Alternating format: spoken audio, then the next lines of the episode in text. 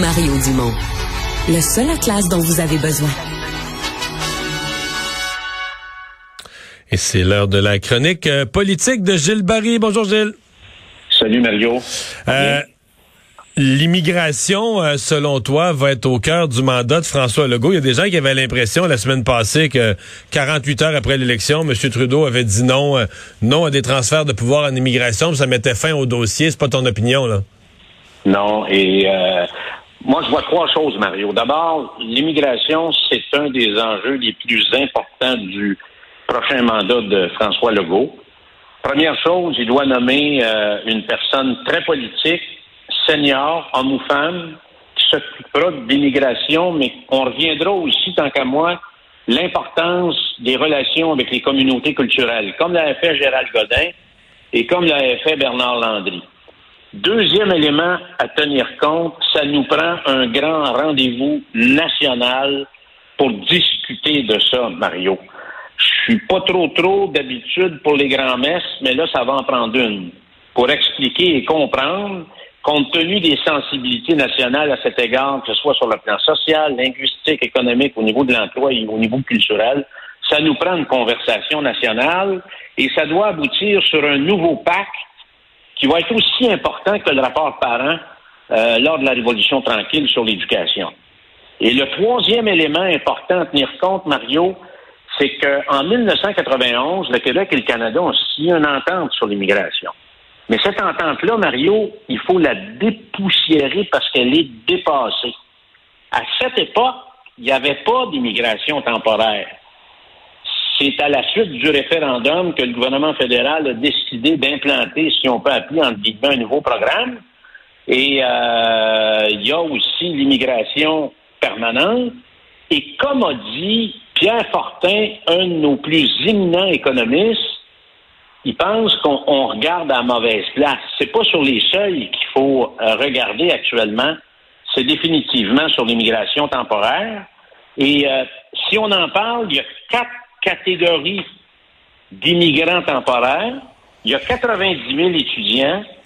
Il y a 60 000 immigrants dans le programme de mobilité internationale. Il y en a 35 000 qui sont au niveau des travailleurs étrangers, comme les travailleurs agricoles, par exemple.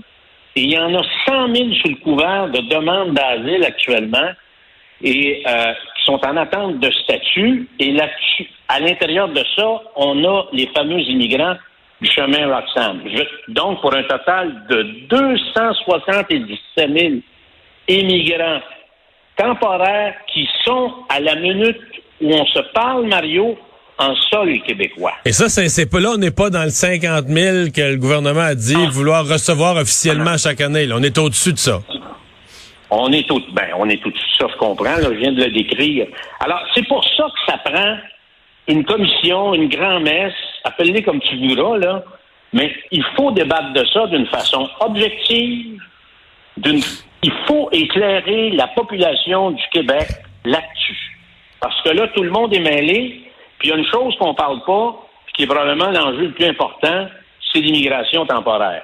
Alors moi, je pense que ça prend de la pédagogie. Il faut que la population, les citoyens et les citoyennes du Québec doivent comprendre ça. On a besoin d'un débat éclairé sur cet enjeu-là qui est déterminant pour l'avenir du Québec pour les dix prochaines années. Mais donc, tu dis, si le Québec, par exemple, si on avait dans un an un rendez-vous semblable, avec à la tête de ça un ministre fort et politique, je reprends tes mots.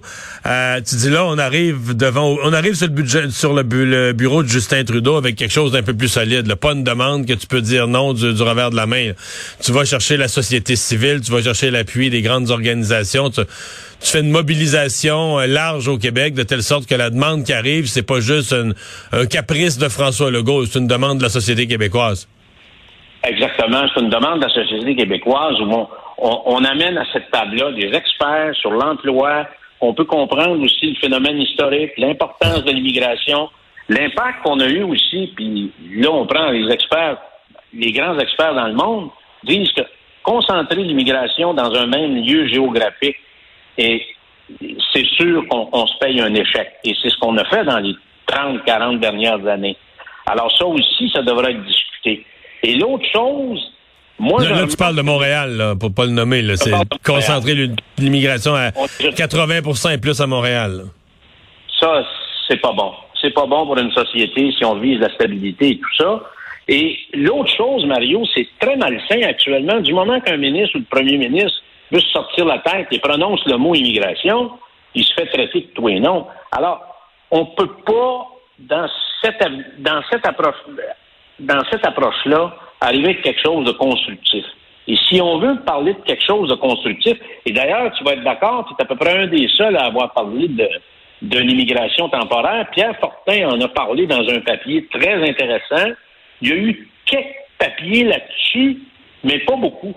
Alors, et moi, je comprends pas que le, gros, le, le, pesant de tout ça, du débat, est à l'intérieur de l'immigration temporaire et on n'en parle pas. Écoute, Mario, c'est pas banal, 277 000 immigrants. Mais si, euh, si le gouvernement fédéral allait de l'avant avec son projet d'en régulariser d'un coup... Euh, euh ouais, mettons au Québec, ça pourrait être 100 000, et même plus, là. Là, c'est comme deux années. Tu sais, on dit, euh, on a débattu en campagne électorale de cibles à fixer, 40 000, 50 000, 60 000, 70 000. Mais là, tout à coup, tu en aurais 100 000 d'une shot, sans, peut-être sans un mot à dire du Québec? Tu as tout compris, Mario. Et ce qui m'inquiète le plus, moi, j'ai été chanceux, j'ai été secrétaire parlementaire de M. Parizeau, puis il m'a fait avant le référendum, quasiment à 7h30 du matin dans son bureau, un cours sur la force de frappe du gouvernement fédéral qui s'appelle le Conseil privé. Et je remarque que depuis mardi, je vois euh, définitivement l'astuce du Conseil privé à l'intérieur des porte-paroles fédéraux.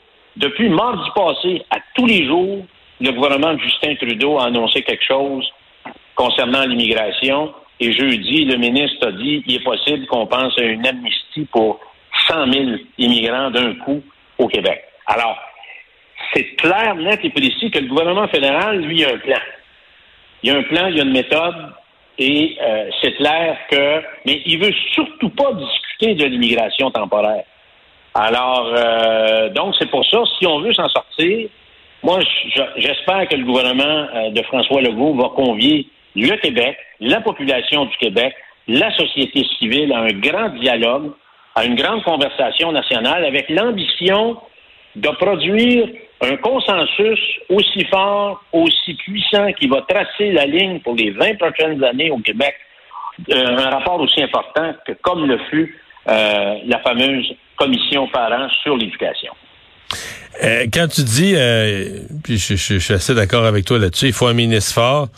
On en a-tu deux, trois en tête? Des, ministres d'immigration, pas tant. D'abord, est-ce que Jean Boulet, euh, c'est fini, là. Écoute, le premier ministre a dit que c'était discrédité en pleine campagne. Je pense que ça, c'est un dossier clos. Et, qui on voit qui est assez... Ouais, qui on voit assez politique pour ça?